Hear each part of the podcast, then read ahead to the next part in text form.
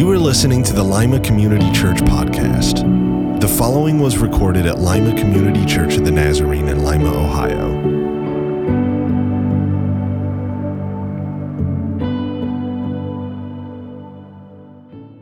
Um, we're going to start a little differently today. Many of you know that the uh, the church has a church year, just like businesses have like a fiscal year. We've got a church year, and we we run on the same year as our district. And so, at the end of April, we wrap up our church year every year. And um, one of the things that we have tried to do here at Lima Community is just give you a little uh, update at the end of the year to let you know kind of where things landed and how things are going financially. And so, we're going to start with that today. I want to give you just show you a few slides here and kind of bring you up to date on where we're at coming out of the church year that we just ended. So, this first slide here is just going to show us the uh, total income for the 2021 2022 church year. You can see there that the largest portion of that, of course, is tithes and offerings. That's the uh, biggest portion of the pie that we bring in. We've also got there uh, that little sliver for faith promise and for next capital giving. So if you've been around here for long, you know that those are kind of our three buckets.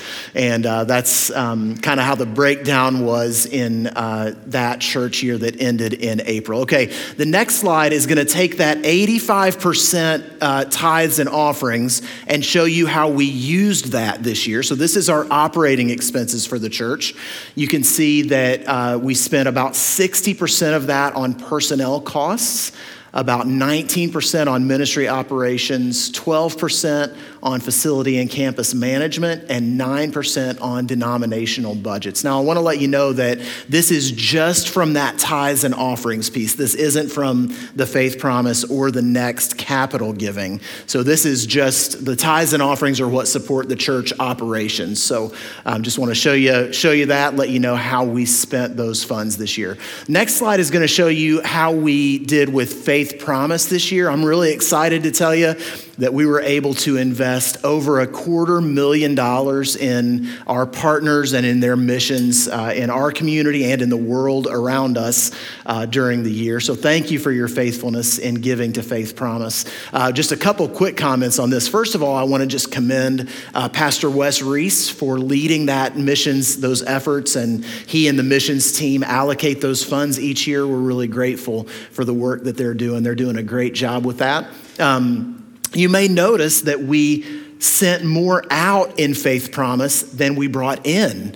And the reason for that is that the faith promise account carries over from year to year. There are times when we raise more than we expected, and so we have a surplus. And uh, what we are trying to do is just be faithful to uh, the dollars that we've been given. So, uh, because we had a surplus from the previous year, we were able to give a little bit more than what uh, was brought in last year.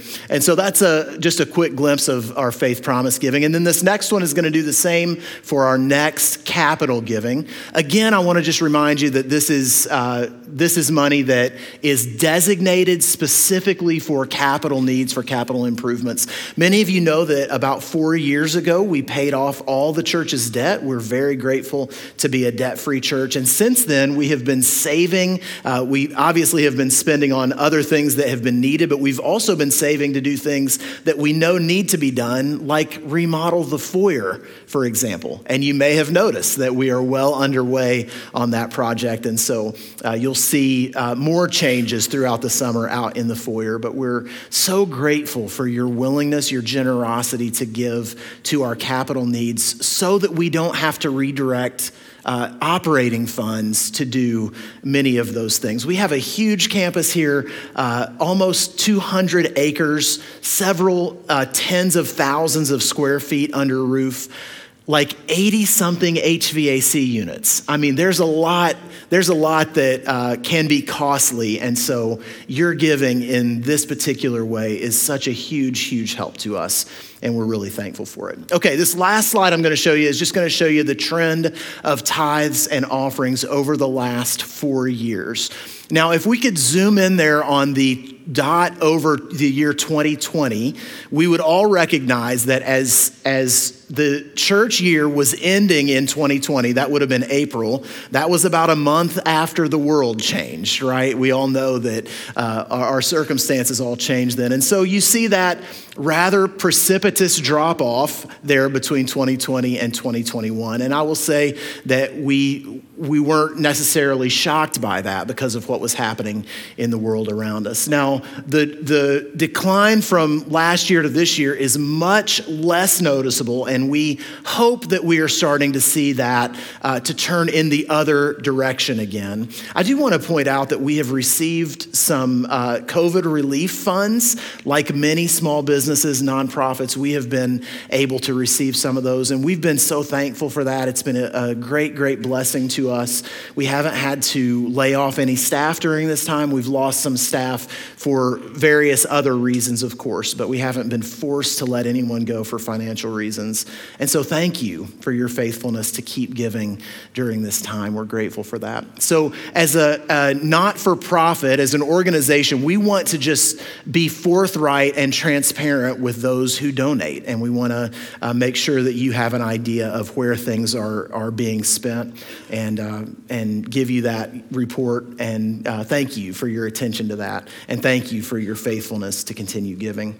So at the end of, of April, as I met with the church board to approve the budget for this year, the year that we have now started, uh, in the discussion at that meeting, the board and I discussed whether it might be a good time to give some attention to the spiritual practice of tithing during one of our messages this summer.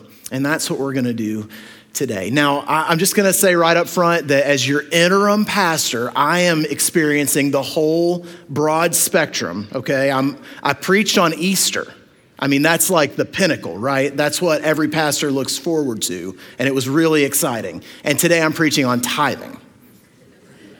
So you see the, you see the spectrum here, right? This is, um, I mean, I got to dedicate babies. And so at least I know there's two families that won't be mad at me today. so, in all seriousness, tithing is an important practice and discipline in the life of a Christian. Many of you ask pastors, uh, in many ways, you've asked me over the years for guidance on spiritual practices. And it's an expected part of my calling, my job, my responsibility to provide leadership to you on how to follow God obediently and how to grow in holiness and in Christlikeness. The practice of tithing the development of generosity and the understanding of stewardship, these ought to be part of our journey. They are, in fact, practices that help us grow in our relationship with Jesus. And so that's where we're headed today. And I want to address the cynics among you right away, all right? I recognize the risk of showing these slides and then preaching on tithing right? I recognize that you put this on the heels of the church's year end report, and some of you just leaned over to your neighbor and said, Well, pack your bags, we're going on a guilt trip. That got a lot more laughs in first service. I don't know. Maybe you guys are grouchy, I don't know. Obviously, there's a pragmatic side of tithing. Scripture doesn't shy away from it. Part of the reason we tithe is to provide for the livelihood of church workers. And so, yes, we'll get it out of the way right up front. It's important to my family that you tithe. But, but what I'm interested in doing today is not guilting you into something. If you respond to today's message out of guilt, you've missed it. What I want to do is not fundraising, it's spiritual formation. And I hope that's what we can do together today. So we're going to read from Malachi chapter 3. And as I always try to do, I, I want to set the stage for the passage that we're going to read by providing a little bit of context for it. Malachi was a prophet. And his book is the last book in the Old Testament. And in the book of Malachi, as in many of the prophets, the relationship between God and his children, the nation of Israel, is, is at a strained place. And the Israelites are asking this question where is God? They feel that God has betrayed them, that he has not kept his promises. They feel like God has not been who he said he would be.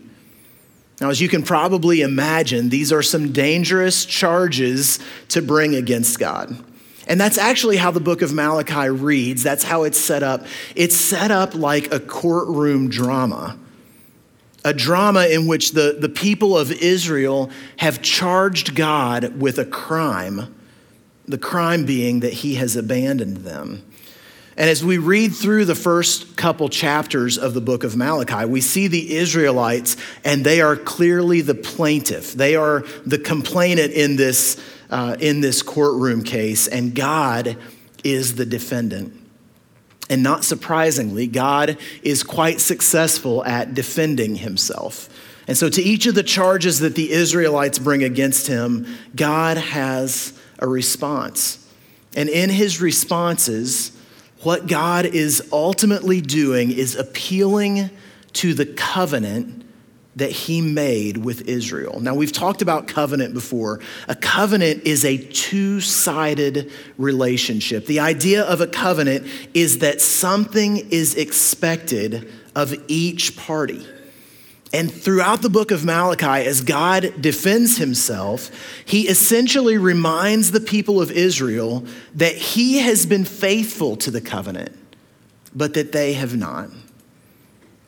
And so, in keeping with the courtroom theme, God sort of delivers a closing argument in the book of Malachi, and that's the passage that we're going to look at today. It's found in Malachi 3, beginning in verse 6. It says, For I, the Lord, do not change. Therefore, you, O children of Jacob, have not perished. Ever since the days of your ancestors, you have turned aside from my statutes and have not kept them.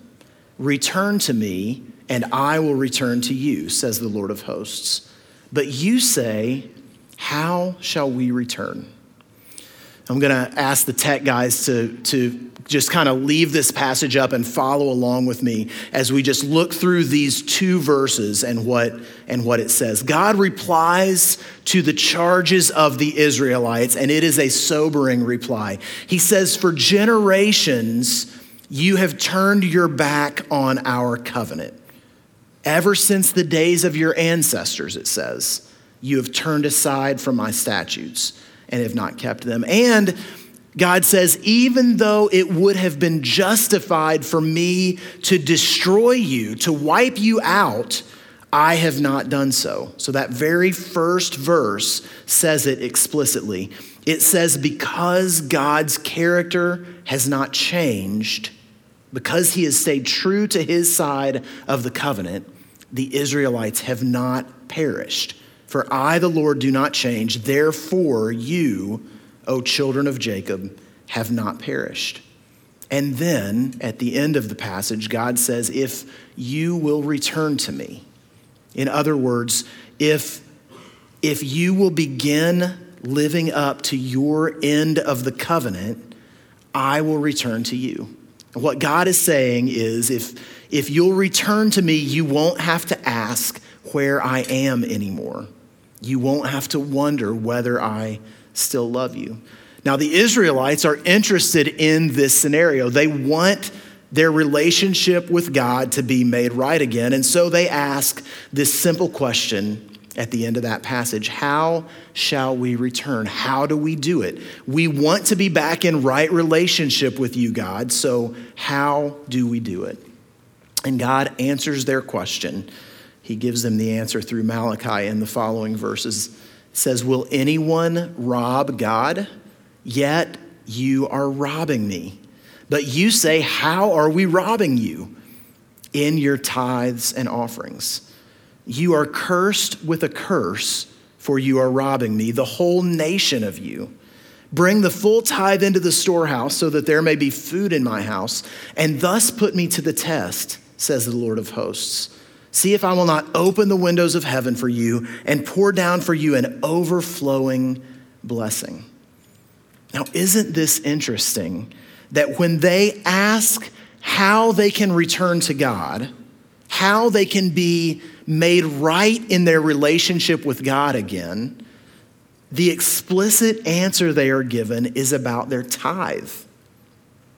Now, just a quick note on the word tithe. This might be a new word to you, the word tithe. It's a funny word. We don't use it very much. In the, in the books of the law, earlier in the Old Testament, the tithe was established. And what that meant was that God's people should give to God one tenth of all that they earn, or for, for them, in many cases, all that they produce in an agrarian society, that one tenth of what they earn or produce should go to God. And that is called the tithe. Tithe is, is a simple word that means one tenth or 10%. And this became an expected part of the covenant that God had with Israel for the people to give their tithe to God.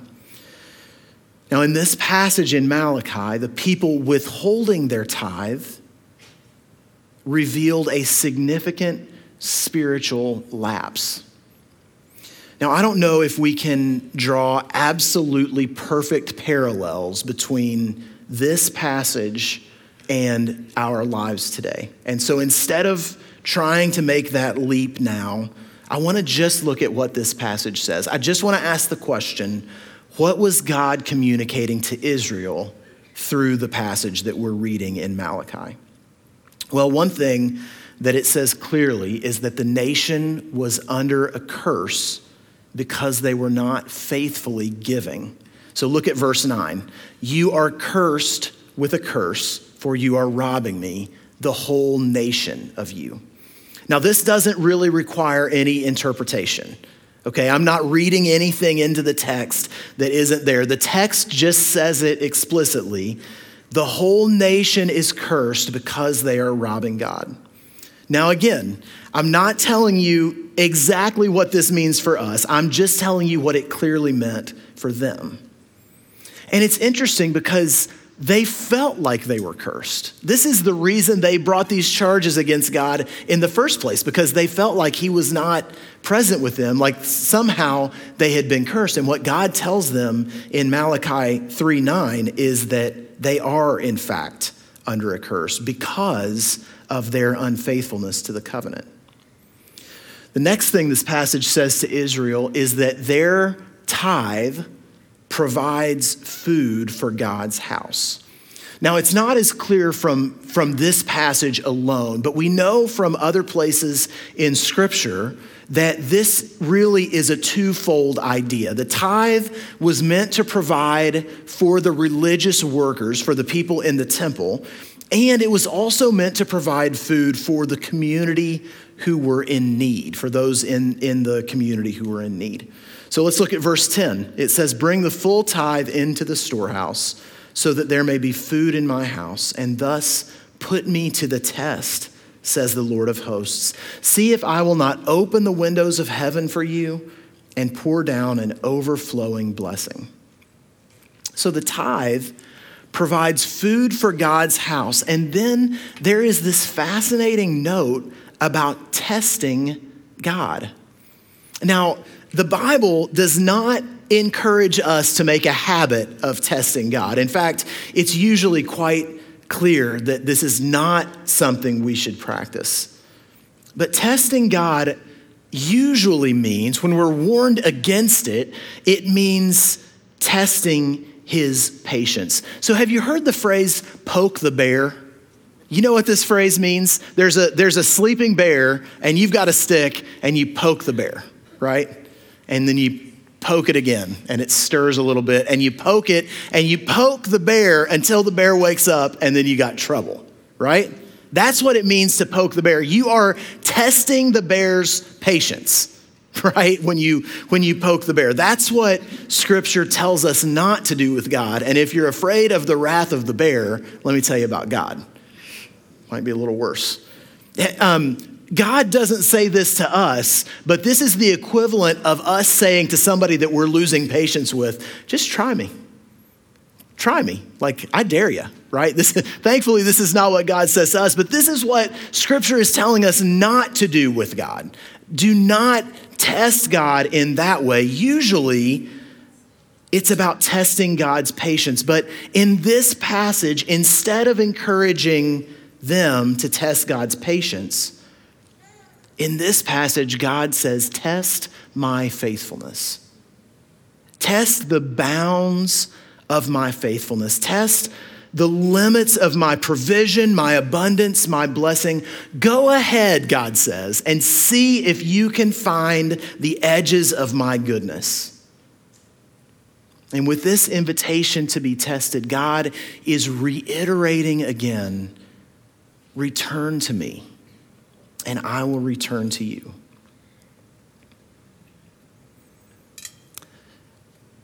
I think these two reflections on what this passage says to the people of Israel are not, um, they're not real challenging they, they weren't very hard to see. I didn't, you didn't need a commentary to help you recognize that, right? It's just right there in the text. But to ask the question, what does it mean for us, is a different question. What, what does this passage have to say to us in, in the 21st century on the corner of Cole and Diller? What does it mean for us? Well, I want to start by confessing my own limits of understanding. I always try to approach the text with humility because I've learned that if you don't, it will humble you. It has a way of doing that, and it can do it in a hurry. Interpreting how some of the Old Testament law applies to us today is a challenging thing that Bible scholars wrestle with all the time. I'm not entirely comfortable standing here today saying to you, Our nation is cursed because we don't tithe. I do frankly wonder if we would find ourselves in a different looking world if we were more faithful to our covenant with God. But I will admit to you today that I don't fully know how to interpret all of this for us. But it does seem to me there are principles here. There are things we can take away from this passage, things that are true to the meaning of the passage, but clearly apply to us today. And that's where I want to focus now. First, I want to make some comments about the law in the Bible. And this is important here because the practice of tithing has its origins in the Old Testament law. So, what does the Old Testament law mean to us? Well, I think sometimes we have a tendency that because the law is affiliated with the Old Testament, we, we think, hey, Jesus came and set us free from those obligations, right? And in some ways, that is true. But in other ways, it's actually sort of the opposite. It actually seems that Jesus came and intensified the requirements. There are many times in the New Testament in the recordings of Jesus' ministry where Jesus says things like, The law says this, but I say, and then he ups the ante. And Jesus does this with tithing.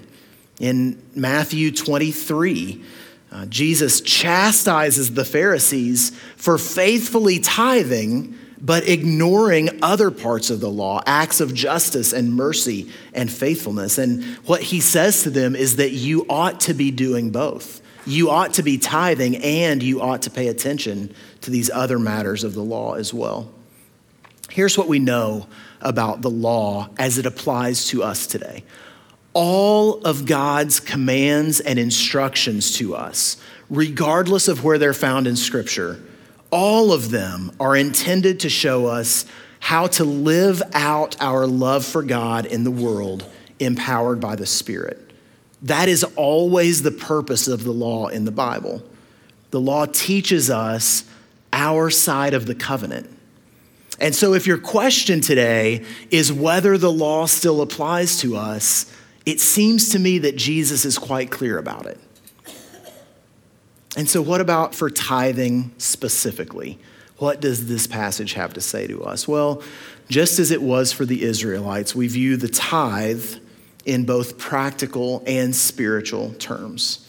Tithing is practical in the sense that it provides for the needs of the church and the community. Now, I joked earlier, but it's pretty important to me personally that you tithe. My family likes to eat.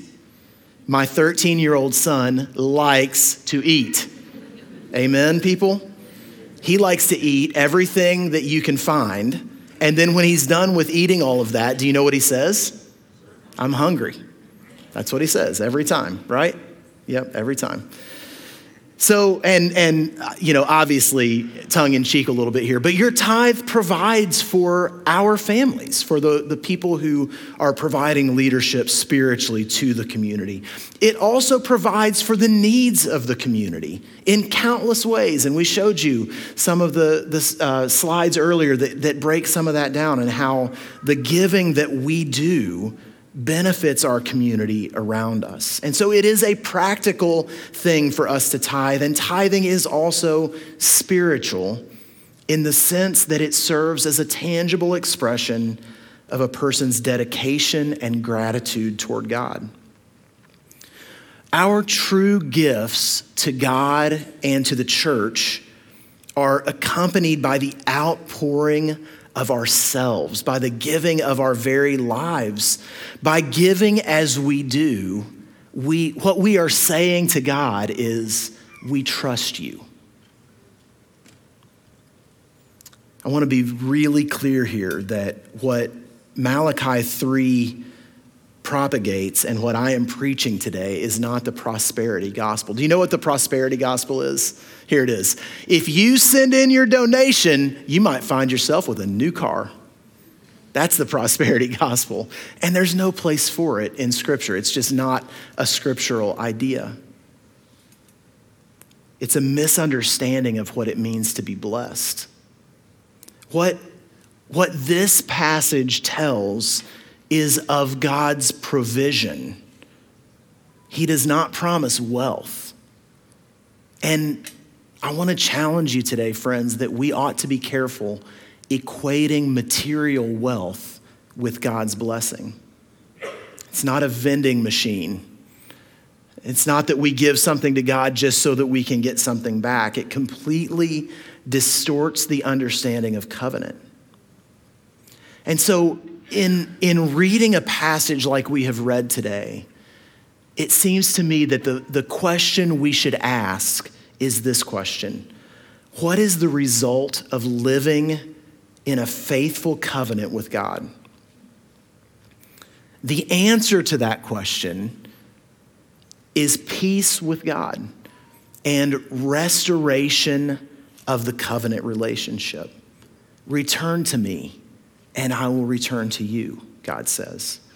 And incidentally, my experience in life is that these things peace with God, right relationship with God, restoration of covenant with God these things are invaluable.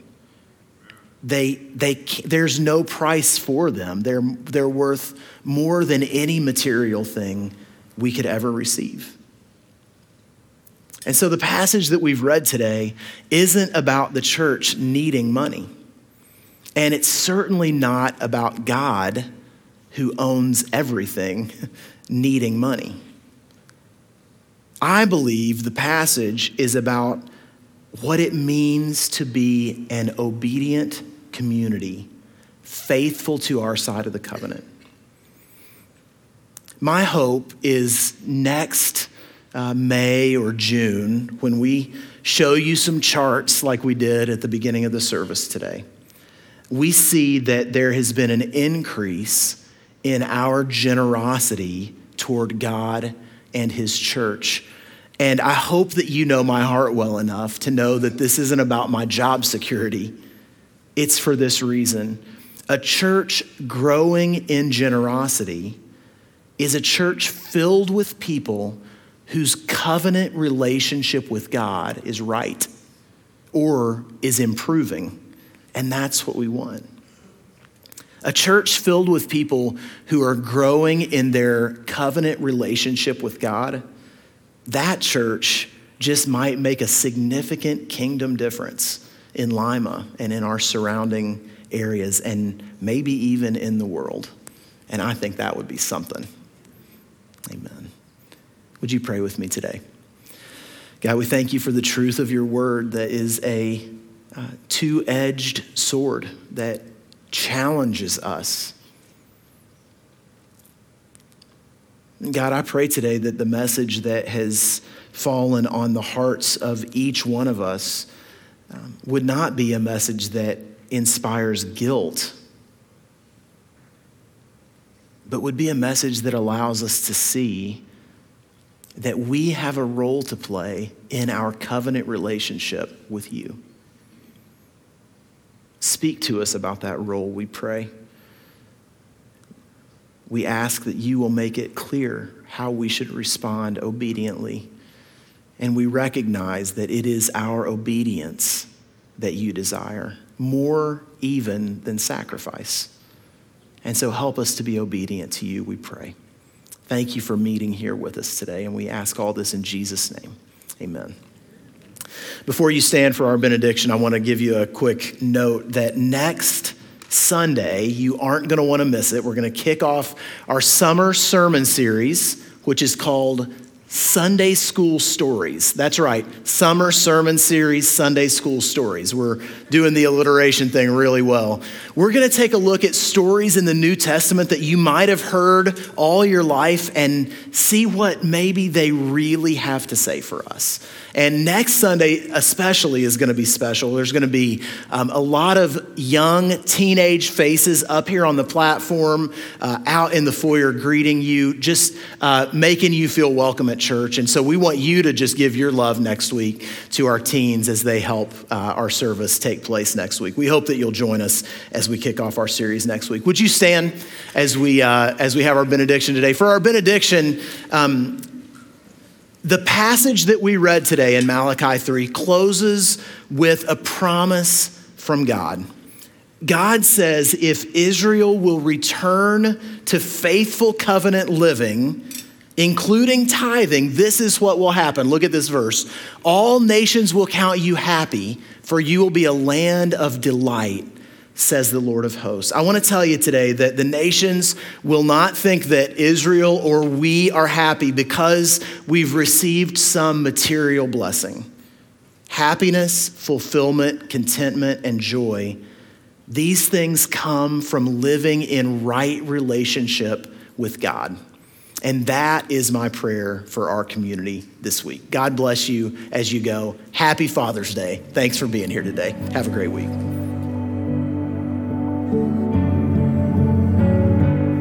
Thank you for listening. For more information about our church, visit limacommunitychurch.com.